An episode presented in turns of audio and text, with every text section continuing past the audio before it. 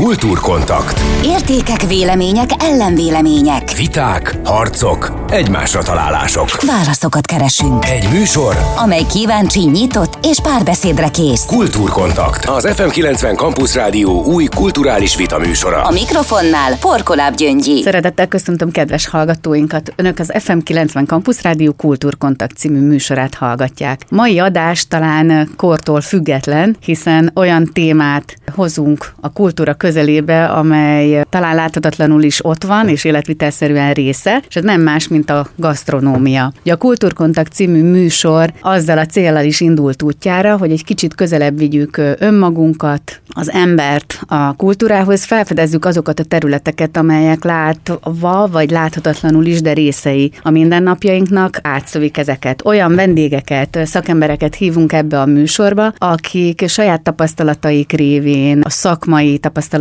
révén tudnak esetlegesen hasznosat mondani, meg hát egyáltalán csak tudunk valamiféle párbeszédet kezdeményezni ezzel a témával kapcsolatban. Ugye a kultúrkontakt név, a kontakt az benne van, a kultúrával kapcsolatban nem is lehet kontaktálás nélkül létezni, tehát a mai adás vendége, a sokak által itt Debrecenben különösen ismert Pataki Peti, akit üdvözlök a stúdióban. Én is köszöntök mindenkit, és köszönöm szépen a meghívást. Én köszönöm, hogy eljöttél hozzánk, azt meg kiderül és elmondott, hogy honnan, hiszen amikor érkeztél ide, akkor mutat, hogy már bevezetőn jársz, de hogy most éppen nem Debrecenből érkeztél, hanem... A Tiszapartról. A, a, a Tisza, Igen, a, a Tisza a bázisról. Bázis, bázisról, de erről majd esik szó szerintem, nem csak úgy, mint Tiszapart a későbbiekben. Ugye Peti Schiff, akik esetleg országos televíziós műsorokból is ismerik, vagy, vagy láthatták az ízes életben, a konyhafőnökben is felfelbukkant. Debrecenben is számos olyan gasztronómiai rendezvényfesztiválnak volt a szakmai gondozója, és hát nagyon sok olyan kezdeményezésnek az elindítója, amely azért ma is él itt Debrecenben. Ugye itt a legemlékezetesebb talán a, a Debreciner. Így a Debreciner gurmi, és hát a Debreceni páros, mint olyan. Igen. Ugye erről már sokat meséltem.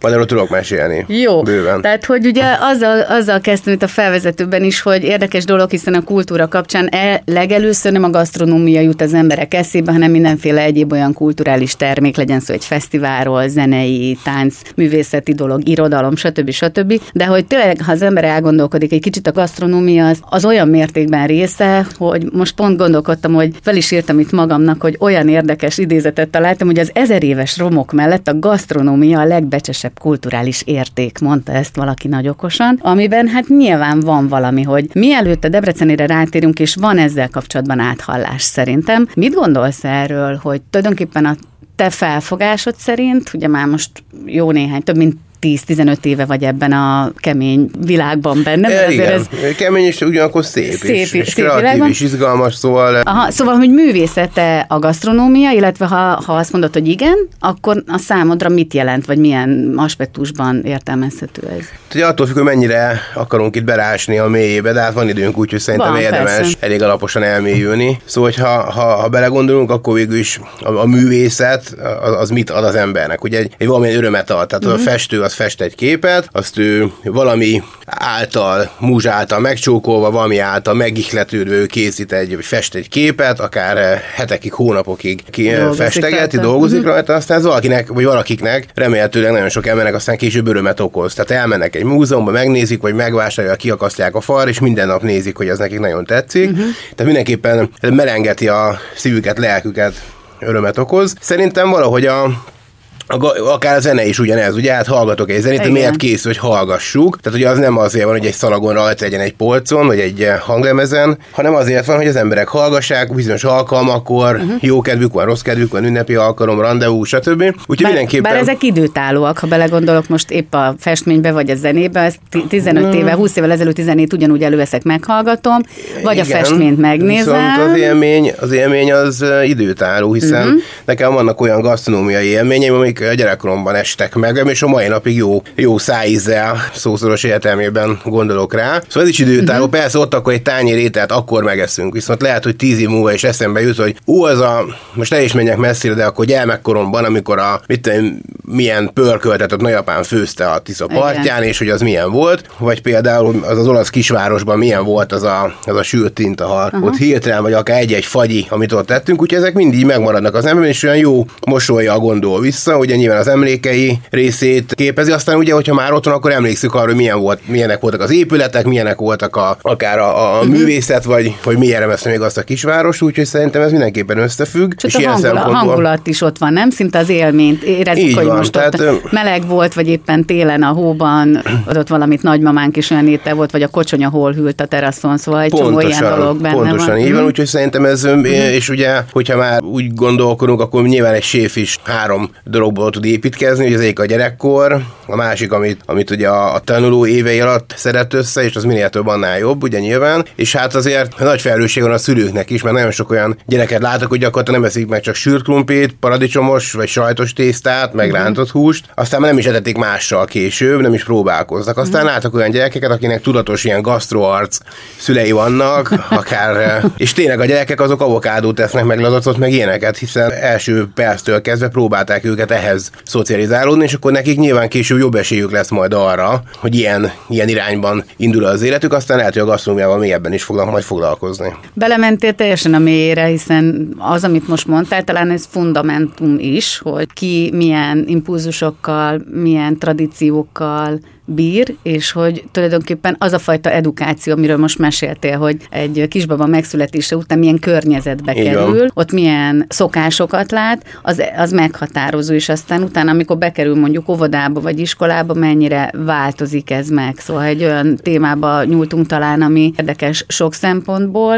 és itt egy kicsit nyilván a te séfoldalról is közelíted meg, de hát számos alkalommal azért a lakossági igényeket Így is van. látod. És hát az is fontos, ugye, hogy a, hogyha a gyereknek vannak valamilyen adottságai, abban támogassuk, segítsük. Tehát vannak olyan családok, hogy például születik egy zené géniusz gyerek, de maga a, a, tehát a szülei, uh-huh. tehát abszolút nem nem ilyenek. Tehát uh-huh. valahogy megkapja ezt, a, ezt az adottságot. Hogyha az nincs kibontva gyerekkor, mert gyerek, a szülők nem hallgatnak otthon zenét, nincsenek otthon hangszerek, nem tud kibontakozni. Aztán erre kell egy, egy olyan szülő, egy olyan rokon, egy olyan tanár, aki felfigyel erre, és akkor javaslatot tesz arra, hogy hát figyeltek már ennek a gyereknek vannak ilyen jelgadottságok, uh-huh. akkor ezt érdemes, érdemes ápolni. A gasztrómia uh-huh. is ilyen nyilván, hogyha az ember a, a, az alapízeknél többet kérez. Ugye vannak most már ilyen történetek, amiket nagymamám mesélt, meg anyukám mesél azóta is nekem, hogy például anyatejet addig fogyasztottam, ami apám a hogy saját töltésű füstölt kolbásszal meg nem kínált. Onnantól kezdve nyilván a tejet már visszautasítottam, és akkor hogy, hogy mondják hozzátáplálás, vagy hogy, hogy, hogy, hogy úgy, úgy, úgy, az anyatej mellé hozzátáplálás. Igen, hozzátáplált apám kis gyulai kolbászt, úgyhogy... Ez mennyi idős lehet? Hát nagyon gyerek, tehát az nagyon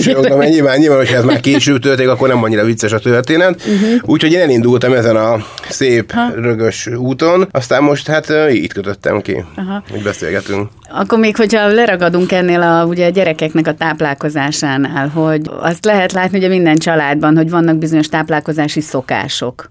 Igen. egy családon belül is. Mennyire látod a mai világban, hogy ez változott volna hiszen egyébként azt is szokás mondani, hogy amíg az ember ugye eszik vagy iszik, nem fog rajta a szomorúság, tehát hogy az része Igen. valahogy az életünknek. Talán központi kérdés is, különösen a magyaroknak, az, hogy együnk, de hogy étkezési szokások mellett annak a rendszeressége, a mikéntje, az valami hozott minta is, valójában tényleg küzdünk azzal, hogy legyen hagyományosan üljünk le reggelizni, legyen ebéd vagy vacsora, kora, meg annak a minősége.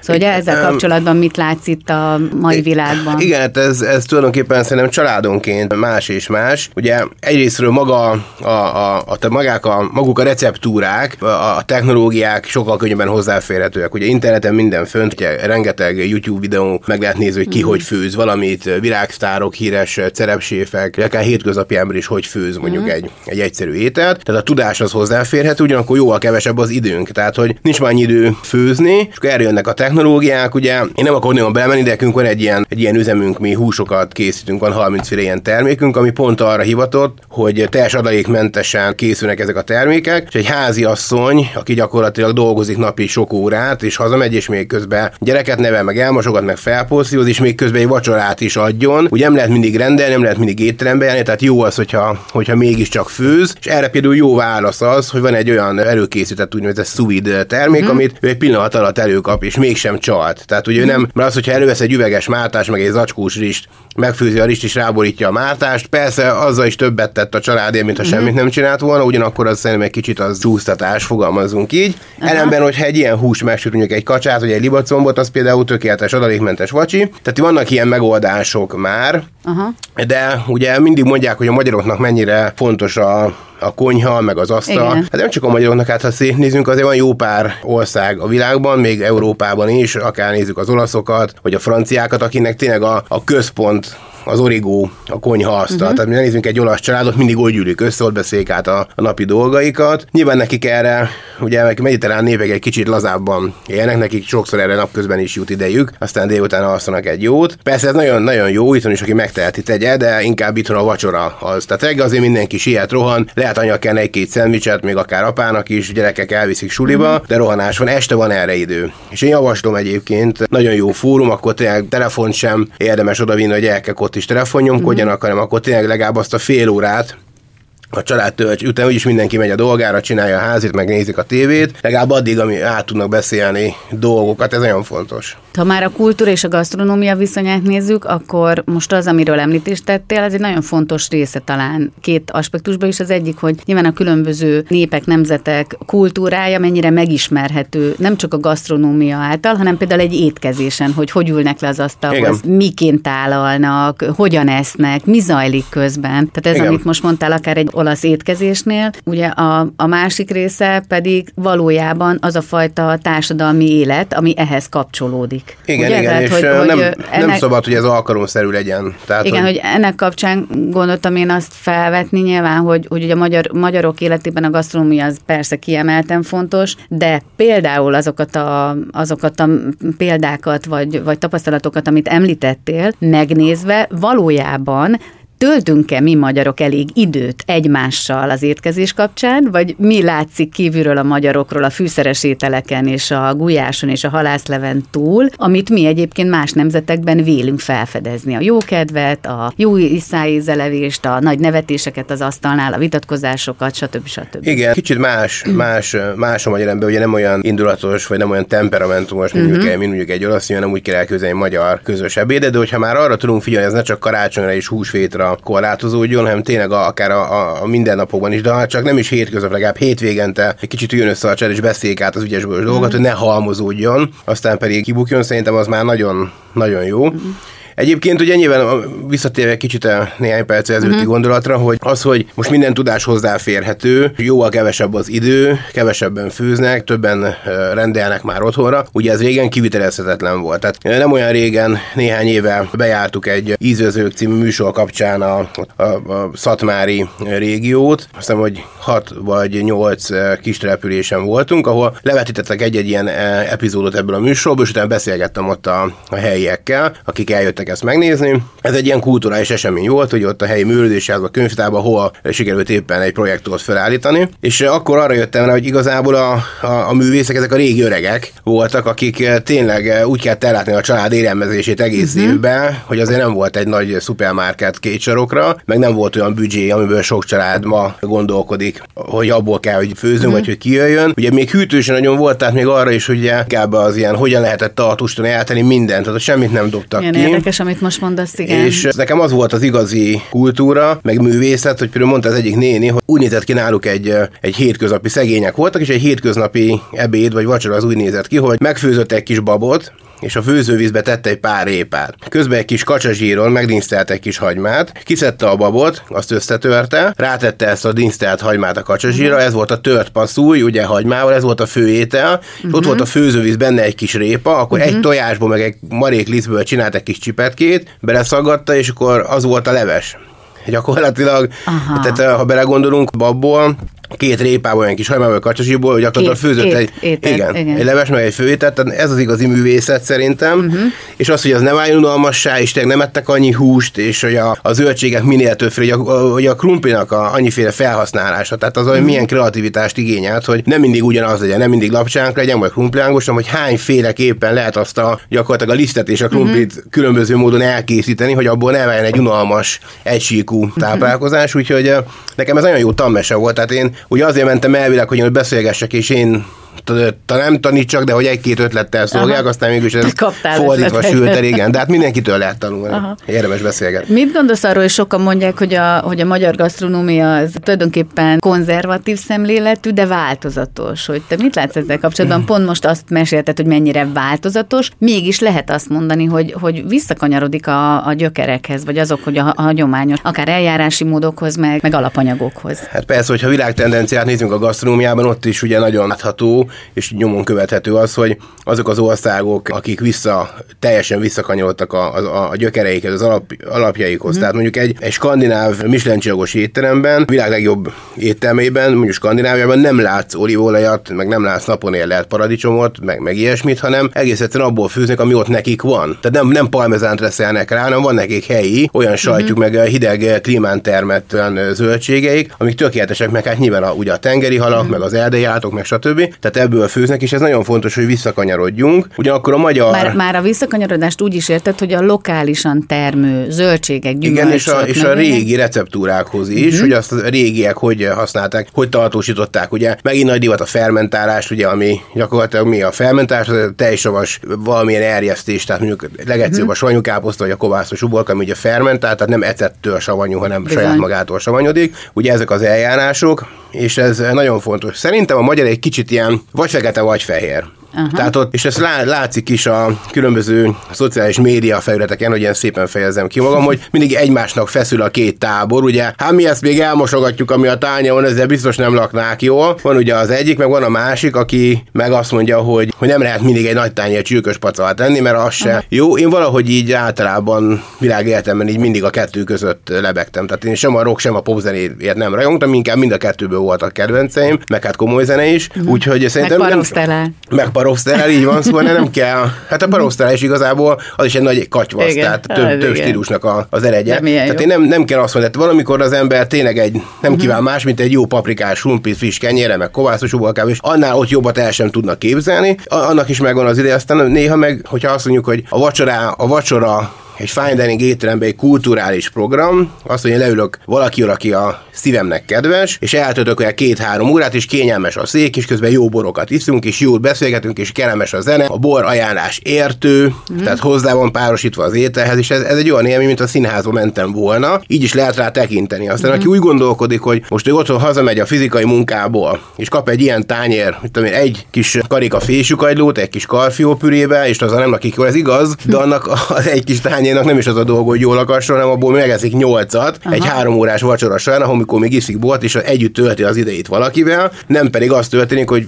10 perc alatt behavzsolja, aztán nézi tovább a tévét sörrel a kezében, Aha. aminek szintén megvan a, megvan a saját szerep és a saját ideje. Tehát azért mondtam, hogy nem lehet egyet kiemelni, és hogy csak ez a jó, vagy csak az a jó. Uh-huh. Mindegyiknek megvan a hely, és megvan az ideje. Hát ez egy elég nagy téma, mert tényleg valóban kimer- hát kimeríthetetlen, igen, ez... hogy most milyen aspektusból ki milyen trendet képvisel, milyen szokásokat. De pont ezen gondolkodtam, hogy ha belegondolunk abba, hogy van az étkezés, aztán az emésztés, felszívódás, keringés, tápanyagfelvétel, és utána a kiválasztás, hiszen ez ennek a menete. Ebből az, amiről mi most beszélgetünk, beszélgettünk, vagy ugye nyilván a gasztronómia az tágabb dolog, de az étkezés maga az csak egy pici szeglet. Viszont mennyire fundamentális, és ez az, az izga, igen, igen, ez az eleje, hogy igen. utána a vége jó legyen, vagyis hogy jól érezzük magunkat a bőrünkben. És az, amit most mondta, hogy például van egy kis karfiolpüré, meg egy kis fésükagyló mondjuk a tányéron, és nem lakunk jól, jól kell, hogy lakjunk kell, hogy azt érezzük, hogy tele a bendő hát, magyar szokás szerint, hogy igen, vagy pedig azt néha... mondjuk, hogy meg kell tanulnunk, az is egyfajta tanulási folyamat, hogy eljussunk oda, hogy nem tele zabáljuk magunkat magunkat. Igen, tehát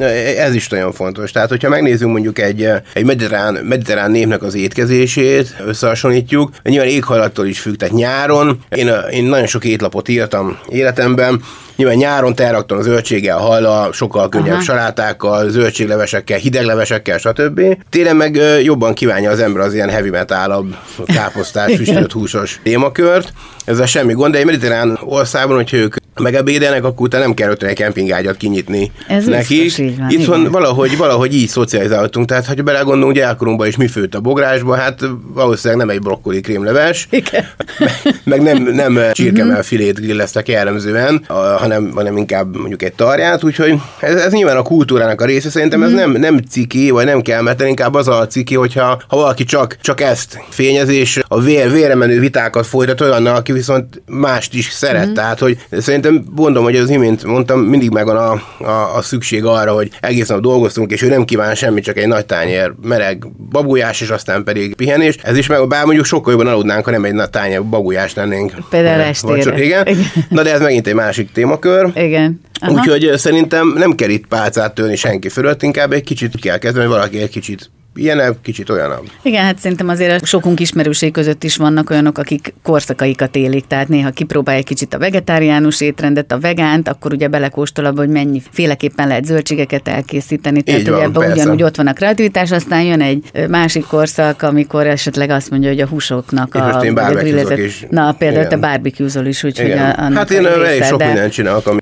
étkezéssel kapcsolatban. De még leragadva egy kicsit ennél a úgymond hagyományos magyaros kajáknál, ugye itt említést tettél néhány perccel ezelőtt a debreceni párosra, igen, hiszen, igen. hiszen az a te nevedhez kötődik, Peti, itt Debrecenben, hogy elővetted azt az eredeti receptúrát, ami megvan, vagy van, van, van, igen, és ezzel is. kapcsolatban próbálkozás volt azért, hogy ez, ez egy kicsit terítékre hát kerüljön, hát bekerüljön, bizony, bekerüljön akár a, a magyarországi éttermeknek a kínálatába. Kicsit mesélj már hogy hol tart most ez a folyamat, miért volt ez fontos számodra? Igazából ez úgy történt, hogy mikor én 2000 11-ben, tehát most már nem sokára, kereken 10 éve ide kerültem Debrecenbe. Jártam itt néhány szó, de nem figyeltem azt mondjuk meg már a... esetleg, hogy honnan, mert egyébként azt hiszem Angliában, ugye? Igen, Angliában éltem, dolgoztál. ott csináltam meg egy mm-hmm. felsőfokú szakács iskolát, és mm-hmm. utána érkeztem haza, és az első séfségem, az pont itt Debrecenben az ikon étteremhez kötődik. Mm-hmm. Én azt gondoltam így, hogy biztos, hogy Debrecen, akkor Debreceni páros, itt lesz legalább egy-két ilyen kis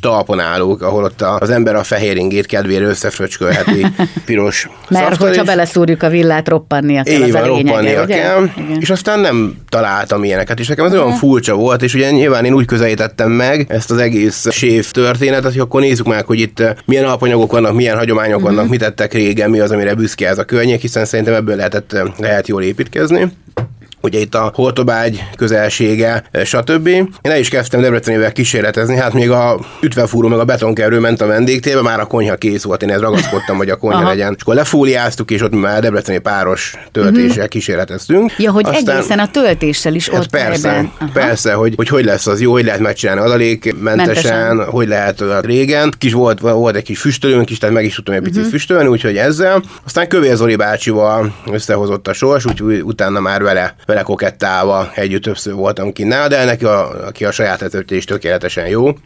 Ez Úgy igaz, ugye, hogy a debreceni párosban darabolva kell a um, húst egész apróra ami, vágva? Vagy ez... Igen, tehát, hogy régen ugye nem voltak még ilyen profi gépek, mint uh-huh. a kutter vagy a húsdaráló, ezért egy úgynevezett ringakéssel csinálták, ez egy ilyen kétnyelű, íves szabja formájú kés, amivel aprították a húst egészen pépesre, egy részét. Tehát jelzően ez egy ilyen ova, ovális dolog, ugye? Igen, igen, egy ilyen íves, íves, igen. Most már inkább jelzően úgy készül, van egy kutter nevű gép, ami egy ilyen késes aprító, marha hús, tehát vagy, vagy szürke marha húst kell teljesen pépesre darabolni, ebbe kerülnek a fűszerek, és ebbe kerül jeges víz, egy kevés, nem csalásból, hanem ez a roppanóságához kell, illetve maga a, az aprítás közben hűti is a húst, ez fontos, hogy ne melegedjen uh-huh. túl, és aztán pedig saját is, vagy mangalica hús és mangalica szarona kockázva uh-huh. kerül bele ebbe a marha hús pépbe. Alapvetően tényleg ez a fokhagyma, sóbors, paprika, pici kömény, aztán, hogy ehhez még tesznek egy ömbért, vagy nem, nem, Aha. nem az ördögtől való egy ömbér, hiszen azért a magyar gasztronómia hamarabb használta, mint a fűszerpaprikát, úgyhogy maradjunk abban. Igen, az ilyen fűszerek hamarabb eljutottak ide.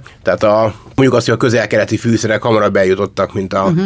mint a tengeren túli fűszerek. Az eredeti Úgy, receptúrában van gyömbér? Volt benne? Igazából én láttam hogy van, van olyan esetben nincs. nincs. Igen, uh-huh. alapvetően, hogyha azt mondjuk, hogy teljesen magyaros ízvilágot szeretnénk, akkor ez a tipikus sóbors paprika pici kömény. kömény. Így van, meg hát nyilván a fokhagyma. Mm. Úgyhogy ha így dolgozunk, nagy eh, különbség nem lesz. Ugye ami, ami elválasztja egy sima sütőkolbászt, az pont az, hogy van egy kis pép. Tehát ez mm-hmm. a húspép, ami, ami az egészet összefogja, összeköti, és ettől lesz egy ilyen roppanós, szaftos állaga. Aztán most be lehetne még menni itt a technológiából, hogy régen ezt vágás után közvetlenül csinálták a, a német meg sváb hentesek az összes ilyen töltelékárút, és akkor teljes adalékmentesen meg tudták oldani Na mindegy, szóval uh-huh. technológiában nem akarok nagyon elmenni. A lényeg, hogy minimalizált adalékkal és tisztességesen nevelt uh-huh. állatnak a húsából célszerű csinálni, ugye, és a debreceni fényét visszaadni. Nekem régi küldetésem, sok emberrel beszéltem, a régi öregek azért nem ettek már Debrecenben, mert azt mondták, hogy ez már nem olyan fiam, mint amilyen régen Aha. volt. A fiatalok meg nem is ettek már abból, vagy még abból, hogy hogy fogalmazzak, nekik meg azért nem, úgyhogy vissza kell adni az emberek. Én úgy gondolom, hogy, hogy sokaknak, de hát ez ugye csak minőséggel lehet. Bizony. Nagyüzemi körülmények között készített adalékos páros kolbászra ezt nyilván nem lehet, uh-huh. illetve nagyon fontos szerintem, hogy mutassuk meg, hogy ez nem csak mint egy késztermék, tehát úgy, hogy kenyérrel must, hanem ez mint alapanyag is használható. Tehát mint mondjuk a spanyolok a csorizót sem csak úgy eszik, hogy szeretelik és megeszik, hanem belefőzik különböző étrebe, akár uh-huh. tengergyümölcseivel keverik össze, és nagyon sok mindenhez használják föl. Ugye a Debrecen is érdemes úgy is gondolom, mint egy alapanyag. Igen, én rémlik néhány éve az Amat Fesztiválon a versenynek pont ez volt a lényege. Azt hiszem, hogy a debreceni vendéglátó igen, egységek, igen. akik egyébként ott megjelentek a fesztiválon. Mikor még volt rálátásom, és volt... Igen, ugye? Mikor még, tudtam, hogy... mikor még tudtam ötleteket adni volt, itthon. Volt ilyen terv, és egyébként tényleg születtek kreatív megoldások, ami jó lett igen. volna, ha ott marad a Debreceni éttermek étlapján. Igen, ez szerintem nagyon fontos. Valahogy nem sokak nem tartották ezt eléggé fontosnak, aztán hungarikum lett a, a Debreceni, Debreceni páros. Igen. Ami nagy siker, Úgyhogy azért valljuk meg őszintén. Én úgy gondolom, én úgy gondolom, hogy igen, de ez még önmagában nagyon kevés. kevés. Tehát azt uh-huh. folyamatosan csinálni. Tehát én, én biztos, hogy hogyha belegondolunk, hogy Németországban vagy akár Bécsben is milyen kolbászozó standok vannak, és eszik a curry wursztot, most belegondolunk, Bizony. a currynek mi köze a Németországhoz. Tehát nem, nem sok minden, de is mégis összefor. Ez a Kultúrkontakt. Az FM 90 Campus Rádió új kulturális vitaműsora. Miben látod a, a problémát, vagy a, azt a nehézséget, vagy azt az akadályt, ami kapcsán most még mindig nincsenek ilyen, úgymond kolbászozó helyek. A termelési láncnak az előállítási oldalával van a gond, vagy a piaci szükséglettel, tehát hogy valahogy... Igen. Én szerintem az egyik legnagyobb gond a gasztronómiában az az, hogy mindig egy létező igényt akarunk kiszolgálni. Igen. Tehát mindig a, a veszőparipám a következő példa, én találtam uh-huh. ki, hogy Bell, mikor föltalálta a telefont, valószínűleg nem úgy találta föl, hogy valaki azt mondta, hogy te figyelj, mert a 80 kilométerre lakó anyukámmal szeretnék egy dróton keresztül beszélgetni. Igen. Tehát nem volt igény arra, amit ő kitalált, hanem egyszerűen csak feltalálta, és aztán lett rá igény. Hanem egész egyszerűen csak kitalálta a telefont, és rájöttek az emberek, hogy hát ez milyen jó, hogy nem kell oda mennem lovaskocsi, vagy levelet írnom, uh-huh. hanem fölhívom telefon, és tudok beszélni. Ilyen a gasztronómia is, tehát hogy először utat kell mutatni egy fákjával, ki kell állni, meg kell mutatni bátran, és nem pedig csak a sajtal sonkával tudod pulyka mellett kell még 350 millió gyára is kitenni egy, egy sültes tára, hanem meg kell próbálni ilyeneket, aztán meglátjuk, hogy lesz rá turizmus, uh-huh. és azért a következő témakör lehetne, hogy a gasztrom és a turizmusnak a egymást segítő összefonódása, ami nem, hogy nem elhanyagolható, hanem, hanem nagyon komoly turisztikai vonzerő maga a gasztronómia. Tehát, hogyha Debrecenről beszélünk, itt is a kolbászban lehetne olyan kultuszt építeni, hogy tényleg, akkor kóstoljuk már meg, mert ugye németek, osztrákok meg tudják a debrecinert, ott maguknál. Igen. Persze nem úgy néz ki, meg vékony, meg hosszabb, uh-huh. meg mhm. teljesen más, de mégis van, tehát tudják, és akkor azt mondhatná, hogy na akkor eljövök is összekötöm, akkor nézzük meg itt a tokai bor, uh-huh. nem messze, más óra kocsival, és akkor de hol tovább, és akkor kössük össze, nézzük meg. Tehát ennek biztos, hogy van ilyen jellegű hozománya is, vagy hozadéka, ezzel érdemes foglalkozni. Igen, külön ilyen gasztrotúrákat lehetne. Hát hogy ne, persze, úgyhogy...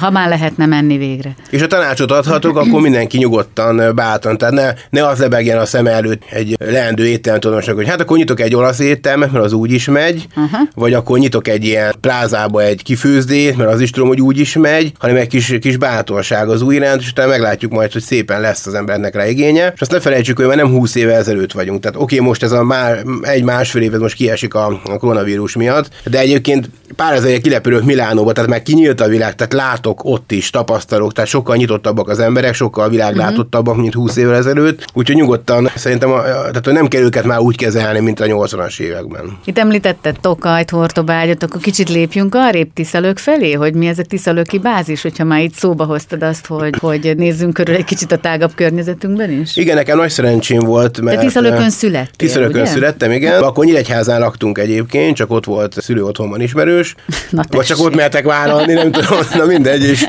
Szóval én ott születtem, aztán minden nyarat ott töltöttem, nekünk volt ott nyaralunk, meg vagy a nagyszülői ház, hogy oda passzoltak le a szüleim, de mindegy volt, mert ott mm. is nagyon jól éreztem magam, és ott szerencsére magamat tudtam szívni a, a faluból minden jót. Aztán persze, ami meg nem annyira tetszett, azt meg ugye közben a Nyíregyháza, meg láttam nem a nagyvárosi létet, de minden esetre legalább egy városi létet, aztán magamnak összeraktam, mint hogy mondtam a zenében is, vagy a gasztron, és hogy nekem uh-huh. ebből ezt tetszik, abból az. Próbáltam azt kiemelni, ami, ami érték, akár falun, akár a városban. És akkor nem hoztam el a falura a városi rossz dolgokat, és próbáltam a faluból nem bevinni a városba az ott nem tetsző dolgokat. Uh-huh. Úgyhogy én azt gondolom, hogy nekem ez a hatalmas, ez nem erényem, ez egy szerencsém. raktál össze, egy, gyakorlatilag egy működő mátrix.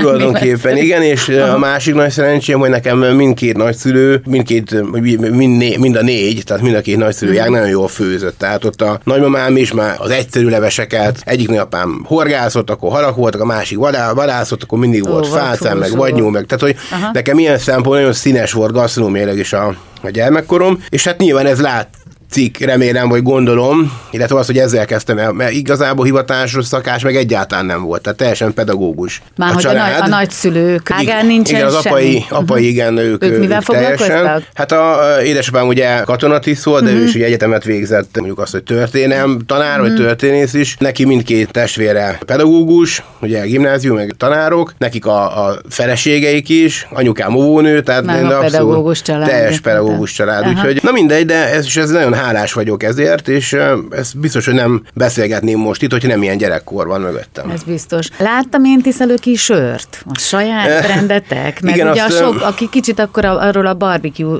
világról, aha. amit azt lehet látni, hogy néha nem azt mondom, hogy ott kísérletezgetsz, de azért nagyon sok minden ott ötletként megfogalmazódik szerintem benne, tehát inspirál is téged ez a igen, igen. Egy jó ideig együtt dolgoztam egy Miskolci sörfőzdével, akik igazából nem is sör, sört főznek, hanem sörfőzdét Aha. készítenek, tehát ez egy ilyen fém, fémipari cég, nagyon komoly világszínvonalú sörfőzdéket gyártanak, aztán csináltak maguknak is egy főzdét, meg akkor ad egy éttermet, egy ilyen kis bemutató bázis, hogy, hogy és akkor ott az asztalnál frissen tudja az ember magának csapolni az ott készült sört, úgyhogy ez tényleg nagyon jó. Na, kis... akkor kedves hallgatóinknak mondjuk, hogyha kivirul itt Igen. a jó idő, meg lehet most már menni, akkor mindenképp látogassanak el. Azt hiszem, ez hol található? Miskolcon, ez, Miskolcon, ez Miskolcon Persze, ez Miskolcon van. van. Ugye miután én ott, mint kreatív séf segítettem jó darabig, kitaláltuk, hogy akkor főzünk egy olyan sört, ami az én hiszen séf vagyok, és akkor közelítsük meg erről a séf oldalra ezt a sört, hogy akkor az ízében milyen legyen, miket érezzünk, és akkor én miket szeretek, és akkor ebből összeraktunk egy sört, ami a elsőre is jó volt, aztán harmadjára találtuk el teljes mértékben, Aha. amikor is egy kolumbiai sörfőző mester érkezett Miskolcra, Berlin érintésével.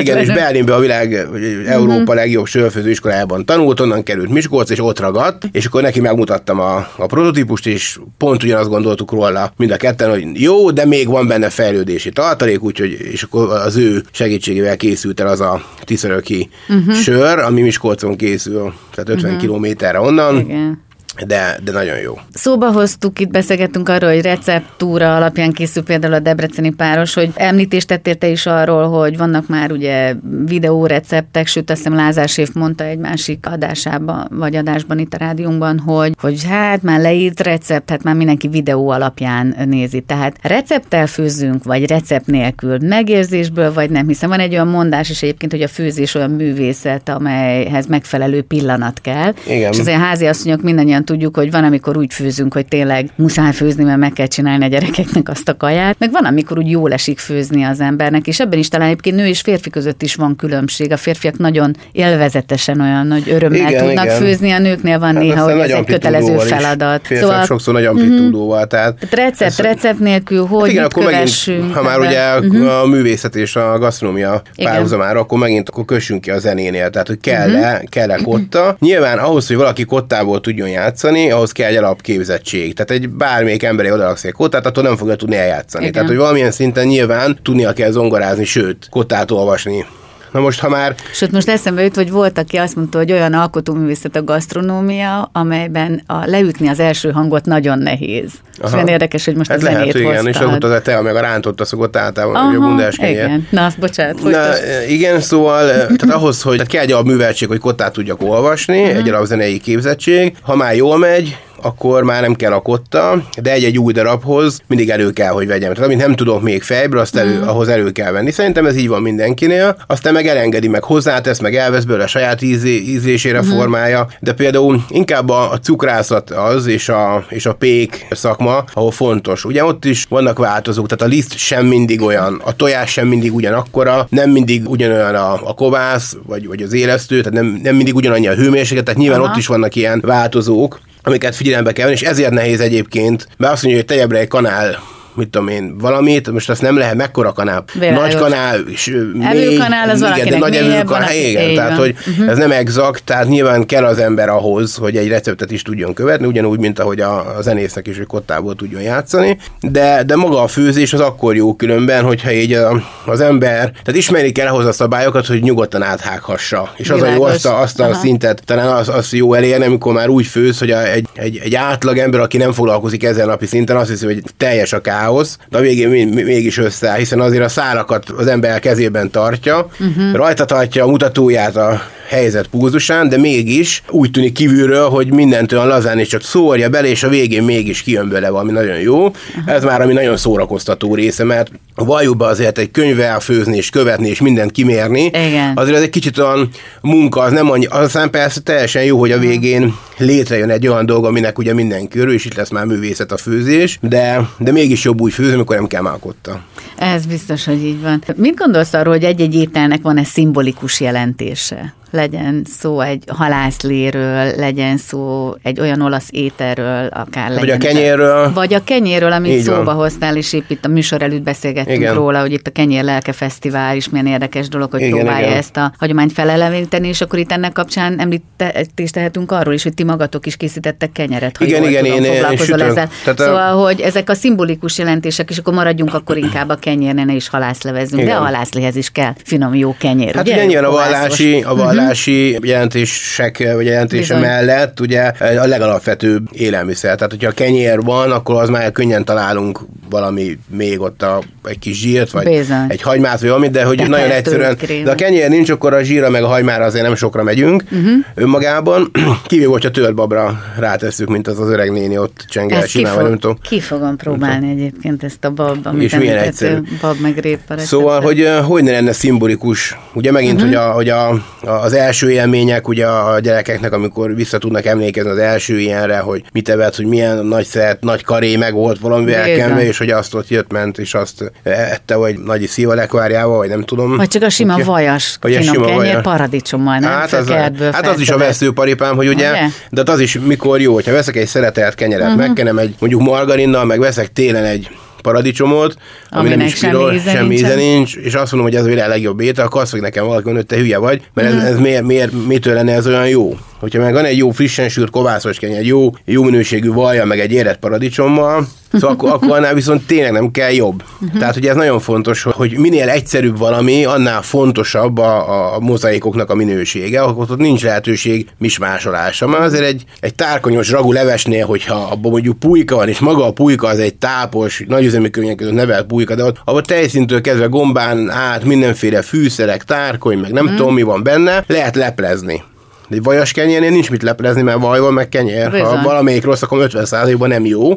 Ha mind a kettő rossz, akkor meg már 100 ban nem jó. Úgyhogy nyilván itt sokkal kevesebb a mismásolási lehetőség, és akkor kenyeret sütök, még a Covid előtt elkezdtem valahogy, uh-huh. tehát én ennek nagyon, nagyon örülök, hogy nagyon sokan, hogy hát láttam sok ismerősöm, ilyen eh, séfek kezdtek el, és akkor rakták, és Ez egy, akkor ez nem, nem egy otthon vágyott. úgy gondolta, hogy akkor megpróbálod, De én ezt otthon, otthon kezd. abszolút aha, otthon, aha. sőt a mai napig otthon csinálom. Ez egy vágy volt, tehát van még egy vágyam, hogy megtanuljak úgy biciklizni, hogy csak a hátsó keréken gurulok, és hogy nem is tekerem. Aha. Ez még egy vágyam, de nyilván ez most csak ilyen viccesen tettem, de ez is egy vágyam volt, hogy én olyan kenyeret szeretnék tudni sütni, és tudom is, Igen. Hogy Szabiapéktól, vett, Szabiapéktól vettünk kenyeret, és akkor ott a barátaimmal eltük, és úristen mondom, hogy én egyszer ilyet tudnék Aha. sütni, és hogy annyira vágytam erre a... Ez egy tudás, Há, hogy? és rengeteg gyakorlat. Tudás. Tehát, hogy hiába ez is egy teljesen, mert ez igazából liszt, víz, só. Ebben Igen. semmi más nincs a kovászos kenyerben, csak liszt, víz és só, uh-huh. mert maga a kovász is liszt, meg víz. Tehát abban semmi más nincs benne. Szóval, hogy vágytam erre a tudásra, és, és ezt tudatosan megtanultam, addig gyakoroltam, és recepteket néztem, és könyveket vettem, és amíg meg nem uh-huh. tanultam, és egyik egyik kenyerem sem tetszik igazán, mert annyi jó, jót látok a, a neten, hogy, hogy persze most azt mondom, hogy mit tudom én, tízből lehetek ilyen hatos. Tehát mm-hmm. volt a mhm. egyes, meg kettes, most hatos, de hát vannak a hetes, nyolcas, kilences, tízes, nagyon kevesen tudnak folyamatosan minden nap sütni. Biztos vannak ilyenek, de kevesen, de ha már neki én a hatosra is már boldog vagyok. Ugye itt vidéken élő embereknek nem kell talán magyarázni, de szerintem a nagyobb városban vagy a fővárosban élőknek sem, hogy ez a típusú kenyér, amiről te most beszélsz, tehát ez a kovászos kenyér, ez egyébként a túlazony nagyon finom. A bánom, hogy nem hoztam ugye? egyet. Túlazony nagyon finom, nagyon sokáig eláll. Így és van. ugye ez megint vissza... Nem penészedik. Így van, visszahozza az embernek azt a falusi élményét, amikor tényleg nagyanyáink vagy dédanyáink nagyon kemény munkával dagasztottak, hát és bizony. aztán abból... És sokat, tehát hogy nagy bizony. mennyiséget. Szóval, hogy ennek ez is nagy előnye a ma boltokban kapható millióféle olyan kenyérre szemben, ha lehet ilyet mondani. Az, hogy ennek a kultúrája kezd visszajönni, vagy újraéled, abban a fogyasztói oldalt hogyan lehet edukálni, ha gondolkodunk ebben, tehát kicsit fesztiválokon kóstoltatással, tehát hogy egyáltalán megszokják azt, hogy lehet, hogy kevesebbet fogyasztanak ebből is, Biztos, akkor persze lehet mondani, hogy ne együnk kenyeret, mert az hízla, meg a szénhidrát nem kell. Hát a csodába nem kellene a kiegyensúlyozott táplálkozáshoz nyilván. Igen, megoszlanak el, igen, erről megoszlanak, megoszlanak a, a vélemények, hogy, és nem is kell mindenki vallja a sajátját. De... Igen. Na most a, ugye a kovászos kenyér egyrészt teljesen adalékmentes, tehát ahogy mondtuk. Tehát ezt kell róla tudni, hogy nincs Így van, és ráadásul érdemes hozzá jó liszteket, tehát nem agyon pelmetezett, nem genetikai módosított búz, gabonából készült liszteket használni. Meg hazai lisztet használni. Így van, és abból is vannak már egészen jó malmok, most nem akarok itt reklámozni senki, de vannak jó malmok, internetes ilyen kovászos fórumokban ott vannak ezek mindig megnevezve,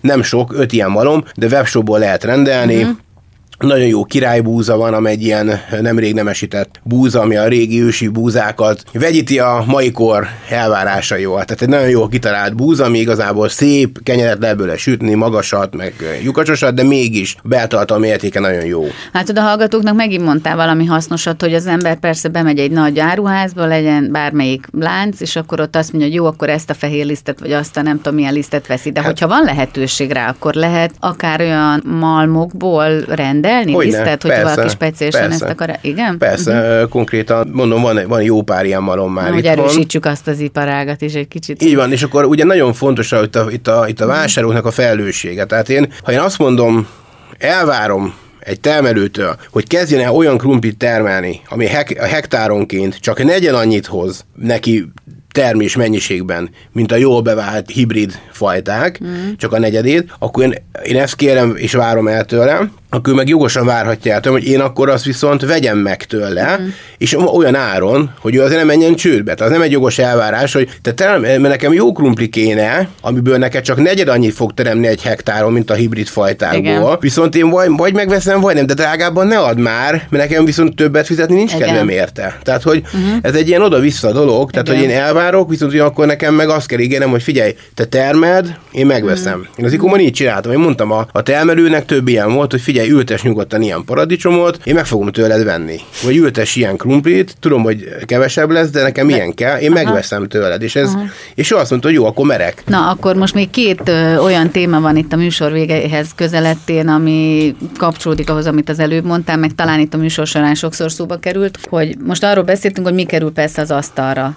De említést tettünk arról is, hogy honnan szerezzük be ezeket az jó minőségű alapanyagokat, igaz? Tehát, hogyha egy kicsit akarunk praktikus tanácssal is szolgálni, akkor menjünk-e piacra? Mik azok a szempontok vagy prioritások, amiket vegyünk figyelembe, amikor az ember bemegy, mondjuk most nem akarok már van erre üzletlátokat mondanom, hogy van erre hova, ahol egyébként látszólag vannak jó kinézetű zöldségek, tehát mi, mi, mi ebben a, az az irányelv, amit tényleg az időfaktort nézve, tehát hogy kevesebb időnk van, kicsit rohanunk is, de jó minőségű alapanyagból szeretnénk az asztalra tenni valamilyen ételt. Na akkor szépen sorba. Uh-huh. Tehát piacra menjünk mindenképpen, viszont ott sem minden arany, ami fénylik, tehát azért arra figyelnek, hogy a piacjárosoknak is egy nagyon jelentős része elmegy a nagybani piacra, megveszi a legolcsóbb krumplit, narancsot, banánt, mindent, és ott áll uh-huh. 30 ezer forintos szabadidőruhában, meg drága cipőbe. Na, ő biztos nem az őstermelő. Tehát meg a termelő, az őstermelőt. Nagyon, nagyon leegyszerűsítve azt szoktam, hogy olyantól vegyünk krumplit, akinek koszos a körme, de nyilván ez így, igen, ez értem. nagyon, ez nagyon le van egyszerűs, igen, Persze. nagyon szimbolikus, tehát nem ez a lényeg, uh-huh. de mhm. hogy azért lássunk át a szitán, tehát attól, hogy piacon veszünk, ne nyugtassuk meg a lelkünket, uh-huh. hogy olyat veszünk, ez az egyik. A másik, hogyha bármilyen boltba megyünk, olvassuk már el a címkét. Tehát hogy nézzük meg mm-hmm. például egy, most is szalonnát kezdtünk el egyébként gyártani, következő, tehát 21-es évben kerül, kerül ez majd bolti polcokra. Ez egy teljesen adalékmentes szalonna, még a legkomolyabb magyar húsipari cégeknek, és ide nem mondok nevet, egy sima főd bacon termékében, hogy a császár szalonnájában 9 kötőjel 12 ebetű van. Aztán. Mindegyikben. Teljesen fölöslegesen. Ezt azért merem így kimondani, mert én, vagy mi megcsináltuk úgy ezeket a szalonnákat, hogy nulla. Hmm. Tehát van benne só, meg fűszerek. Uh-huh. És ezt rá is írjuk majd vidáman a címké, hogy összetevők, szalonna, só, fűszerek. Kész, és a fűszerekben nincs benne kisbetű az E792, meg az E453, hanem a technológiával értük el azt, hogy levákumozva, alacsony hőmérsékleten, hosszú ideghőkezelve, meg tudjuk azt csinálni, hogy adalékmentesen is eláll sokáig, és, és még finom is, hogy az már az ízfokozók nélkül. Uh-huh. Olvassuk el a címkét, hogyha nagyon hosszú, a kenyér lisztvíz só, ugye, hogyha már van benne több mint öt, mert még mehet egy kis maláta, meg ilyen liszt, olyan liszt, tehát még ezt lehet egy kicsit fölvinni 5-6-8 összetevőig, de hogyha 22, az biztos, hogy nem jó. Ilyen enzimek, olyan enzimek, meg nem tudom, tehát fölösleges, nem kell bele. Hát nézzük meg a legjobb kenyeri kovászos, nem kell bele. Ugye ezt a modern kor, hogy álljon el sokáig, meg bírja a vákumtasakot, mm. meg, meg, meg, meg, stb. meg kisebb hozzáértéssel is lehessen elkészíteni. Ugye nem mindegyik pénk annyira tehetséges, és hogyha telerak adaléka, akkor mindig ugyanaz lesz a kenyer független attól, hogy ő technológiailag uh-huh. hibázott-e vagy sem. Ez is ugye sajnos nem a kovászos kenyér malmára hajtja uh-huh. a vizet, de itt megint az, hogy vegyünk kovászos kenyeret, és akkor megéri majd a péknek bővíteni, akkor egy másik péknek megéri pékséget, nyitni, stb. És akkor így indul el. Tehát nekünk felelősségünk van abban, hogy ahogy mondtam, én ígérem, hogy megveszem, te gyártsad, te süssed, te vesd el, és én, és én meg, és akkor ez így, ez így mm-hmm. tud csak épülni. Mm-hmm. Hogyha megégeti a száját, és nagy lelkesen belevág, aztán a kutya nem veszi meg, akkor ugye vissza, visszalépünk egyet. Mm-hmm. Tehát akkor a boltba megyünk, akkor a szemüveget ne csak azért védjük, hogy az Igen. árát meg tudjuk nézni, Minél hanem azokat az összetevők listája, annál jobb. Aha. Tehát ez általában igaz. Jó, hát nyilván Tehát, itt az árérték arány is sokszor hát, számít, de alapvetően ezeket sokszor a dolgokat fontos, fontos. és ugye ne uh-huh. azt gondoljuk, hogy egy olyan cég sokkal többet keres. Tehát általában a, a haszon realizálása az jellemzően ugyanaz. Tehát, hogy nem, nem akar ő többet keresni azért, mert egészségesebb terméket Pontosan. Gyár. Ezt el ő kell tudni hinnünk. El kell tudni van hinni. egy olyan rossz percepció is, talán nem, Peti, hogy a, ami bio legyen az húsáru vagy zöldség, az jóval drágább, és azért van olyan üzlet, ahol valóban sokkal drágábbak ezek van, a termékek. Sajnos néhányan visszajenek, de nem az a jellemző. Igen, akkor jobbak, annyival jobbak a bionak nevezett termékek, mint amelyek egyébként normál előállítási folyamatban vannak, de nem Aki, kapnak bio Én nem akarom senkinek elvenni az illúzióját. Nyilván biocímkét megkapni elég sokba kerül. Tehát azt megtartani és birtokolni sokba kerül. Uh-huh. Miután nem lehet hozamnövelő dolgokat használni, tehát olyan műtrágyákkal, stb. Ez nyilván nekem adott munkával, adott idő kevesebb lesz. Tehát muszáj muszáj vagyok, hogyha ne halljak ilyen, mint elő, muszáj vagyok drágában is adni. Én nem szégyellem bevallani, jártam úgy, hogy vettem volna el a bioterméket, volt paradicsom, uborka, zellerszár, és ránéztem az árára, és úgy hirtelen dobtam egy hátas, majd átsétáltam a pult másik oldalára, ahol magyar termék felirattal ott volt a paradicsom, ami körülbelül volt, hogy harmad annyiba került. Igen, igen, és igen. az ember olyankor elgondolkodik, és én nem restellem bevallani, én visszatettem azt a bioterméket, és megvettem a másikat, túl azon, hogy nagy a család, és rengeteg zöldséget eszünk, hogy azért sokszor ez is szempont, tehát hogy én inkább abban kérdezem a véleményedet, vagy próbáltam volna erre utalni, hogy ha valaki biot szeretne és úgy gondolja, akkor azt is megveheti, de egyébként, ami sima magyar termék, abban is az ember ugyanazt a minőséget egyébként megkaphatja. Van rá, van rá esély, igen, tehát én senki nem szeretném elvenni a kerülét a bio zöldségek, meg húsok vásárlásától. Nyugodt azért meg kell, nagyon fontos szabályoknak meg kell uh-huh. felelni, permetezés, stb. kapcsán nyugodtan, de de hogyha, mm. hogyha tényleg tisztességes alapanyagot, kevés összetevős mm. alapanyagot sikerül vásárolnunk, és jó ízű, és, és, és, rendben van, tehát nem vízízű, mert például lehet bele amit olyan körtébe, meg alma, egyszerűen nincs íze. Igen. Hát kóstoljunk meg egyet, vegyünk meg egyet, kóstoljunk meg, és az alapján döntsük el. Itt a gasztronómia és a kultúra kapcsán még azért az is egy fontos dolog, és tegyünk róla említést, noha ugye itt a vírus miatt talán ezt a témát nem is fogjuk kibontani annyira, hogy mennyire erős közösségépítő ereje van magának a gasztronómiának. Ha arra gondolunk, hogy maga az étterem kultúra, hogy beülni egy étterembe, ott milyen egyéb addicionális programokat, ilyen kóstoltatás, olyan kínálás tudunk hozzátenni, hogy neked mi a tapasztalatod, Peti, hogy igaz ez az alapfelvetés, hogy egy közösségépítő ereje van magának a hát gasztronómiának hát ilyen szempontból? Egyrészt ugye az ebben dolgozók nagyon összekovácsolódnak, egy ilyen krízis helyzet kapcsán meg még jobban, de nem, ez sem kell hozzá. Uh-huh. Tehát alapvetően mit tenni, csak nézzünk egy Boküzdor versenyt, és a Boküzdor csapatot, és a Boküz Akadémiát, vagy a Pannon Gasztronómia Akadémiát, hogy ez mennyire össze, összehozza az embereket. Tehát van itt az országban, nem akarok nagy szavakat használni, de nem sok olyan gasztronómiai ember, aki, aki tehát néhány száz olyan ember uh-huh. országosan, akit mindenki ismer mindenkit, ők azok, akik akár képviseljék az országot nemzetközi versenyeken, akár tankönyvekben ott vannak, vagy könyvekben szerepelnek receptekkel, stb. Vagy most a karantén kantin szakácskönyv, ugye tavasz után most újra ez egy online szakácskönyv, Mautner Zsófinak a többek között Mautner Zsófi kezdeményezésére. Uh-huh. Karantén kantin. Ezt mondom mindenkinek, mert ez egy teljesen karitatív dolog. Ezen ez senki nem keres. Ez online letölthető, és uh-huh. a, a, a befolyó összegből, azt hiszem, hogy talán 3000 forintért letölthető, és akkor a befolyó összegből hát az egészségügyi dolgozóknak uh-huh. szoktunk csomagokat eljutatni. Tavasszal hatalmas sikere volt, tehát tényleg több ezeren letöltötték, és most ősze újra, tél elején most újra elkészült, tehát most, most mostantól uh-huh. letölthető. Karantén kantin néve mindenkinek javaslom, hogyha egy picit hozzá szeretne járulni az egészségügyben dolgozóknak a jó, etetéséhez, akkor itt le tudja tölteni, és ebben is 20 és nem csak séfek, hanem, hanem vloggerek, mm. könyvszerzők, tévéséfek, stb. Fogtak össze, és egy receptet fotóval elküldtek. Most őszintén ez mennyi, mennyi munka, mindenkinek van a laptopján recept, van ezer mm. ételfotó, egyet elküldtünk, amire úgy gondoltunk, hogy jó lesz ebbe a kiadványba, és ezt ha valaki megveszi, ugye egyrészt értéket is vásárol vele, szép fotókkal, jó receptekkel, illetve mm. támogat is, úgyhogy... Jó, akkor ez a karantén kantin, ugye? Ez Aha. A jelszó. Mi kerül Pataki Petiéknél a karácsonyi asztalra? Hogy mindig forog a fejembe, hogy beszélgettünk itt ugye Peti hagyományokról, visszakanyarodunk ide-oda, aztán rájön az ember, hogy a, tulajdonképpen a szeretet tartja össze ugye ezt a, ezeket a karácsonyi együttléteket, de igen, hogy igen. állandóan erről is esik szó, hogy akkor vajon mi lesz a karácsonyi menü, mennyire hagyományos, vagy pedig változó, vagy, vagy, vagy Én azt gondolom, hogy inkább hagyományos. Uh-huh. Tehát, hogyha el kell helyezni a koordinátorrendszer, akkor inkább a hagyományoshoz áll közelebb. Sajnos édesapám nem él már, úgyhogy ez a klasszikus halászi, ami ő ugye a saját magától fogott tiszai halakat már úgy gyűjtötte mhm. konkrét, hogy majd ez a karácsonyi, karácsonyi halászi, meg a karácsonyi ahhoz lesz. Ez már így ebben a formában sajnos nincs meg. Én általában, hát valamikor sültliba, Aha. most lehet, hogy sztéket fogok, hát ez nem nagyon magyar, de, de végül is halászi az biztos, hogy lesz, uh-huh. és még szeretnék most egy ilyen klasszikus töltött dagadót ami ez a klasszikus töltött hús, és ebbe egy ilyen tojásos, jó zöld fűszeres kis májas töltelékkel. Egy kicsit húsvétkor szoktuk, ugye? De nekünk ez a karácsony, ez a karácsony. mert utána ezt még ebből lehet vágni egy-egy szeretet, meg ugye Bizony. én mindig úgy főzök, hogy ebből én viszek, tehát nekem uh-huh. úgy szoktam, hogy jóval nem jóban lenni, mert én egyrészt keveset Na, nem tudok főzni. Bíró Lajos mondta, azt egyszer volt borbás csinál, és akkor uh-huh. Jó velem, jó lenni, még mindig. Igen, és akkor mondta, hogy, hogy azt mondja neki malcsvét, és fél, mennyit Aha. főzed? Azt mondja, fél, amekkora fazekat elém tesz, azt, azt főzöm tele.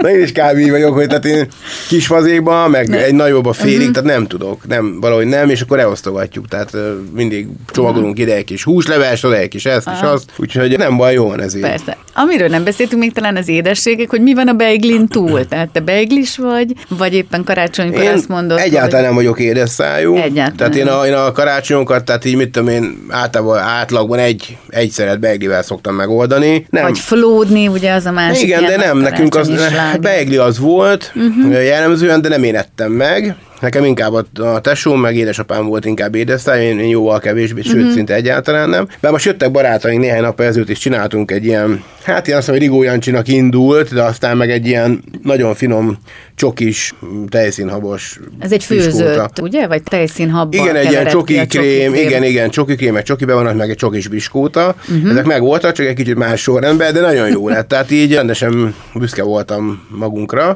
hogy egészen jól sikerült. Eltelt ez az egy óra, Peti, ja. a csoda vigye el, ugye? És szerintem hallgatóink is még hallgatták volna további. Étkezési szokásokról volt szó, táplálkozási magatartásról, még ha nem is mondtunk ki sok dolgot, de a példák kapcsán azért az ott, ott ott rejlett sok olyan gondolat, ami szerintem így alap, alap. Hát a pedagógus család sajnos nem, nem sajnos, szerencsém nem tudom megtagadni. Tehát én a főzőműsorban is mindig próbáltam elrejteni olyan Igen. kis útmutatásokat, amiket szerintem, hogyha megfogadnak az emberek, akkor legalább gasztronómiai szempontból egy kicsit tudnak vele fejlődni. Hát főleg, ha azt nézzük, hogy ugye az is céljának, hogy valahogy formálódjon az ízlésünk, mert Igen. hozunk magunkkal valamiféle mintát, és az életünk során, az élethelyzetünk változásával folyamatosan formálódik. És ez nem vagylagos. Tehát nem az, hogy uh-huh. most vagy így főzök, vagy úgy főzök, hanem én ugyanúgy főzök, csak néha egy picit picit uh-huh. máshogy. Köszönöm szépen, Legyen Pataki. egy jó végszó, köszönöm, hogy meghívtam, máskor is szívesen. Kedves hallgatóink, Önök Pataki Péterrel hallgattak egy beszélgetést a gasztronómia és a kultúra viszonyáról, kapcsolatáról, a Kultúrkontakt című műsorában. A Pataki Péter gasztroarc, mert most már ezek után a műsorban egyébként el is mondhatom ezt, mert ugye úgy konferáltalak fel, hogy séf vagy. Én bízom benne, hogy sokunknak, és a hallgatóink közül sokaknak adott hasznos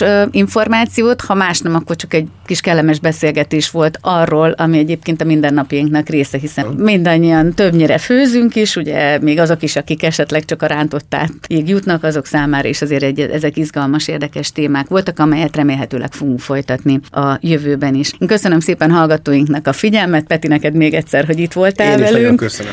Jól éreztük magunkat. Mindenkinek kívánok további kellemes rádiózást. Hallgassák továbbra is az FM 90 Campus Rádió műsorait. Üdvözli Önöket a szerkesztő műsorvezető Porkoláb Gyöngyi. A viszonthallásra mindenki mindenkinek. Kultúrkontakt. Értékek, vélemények, ellenvélemények. Viták, harcok, egymásra találások. Válaszokat keresünk. Egy műsor, amely kíváncsi, nyitott és párbeszédre kész. Kultúrkontakt. Az FM90 Campus Rádió új kulturális vita műsora. A mikrofonnál Porkoláb Gyöngyi.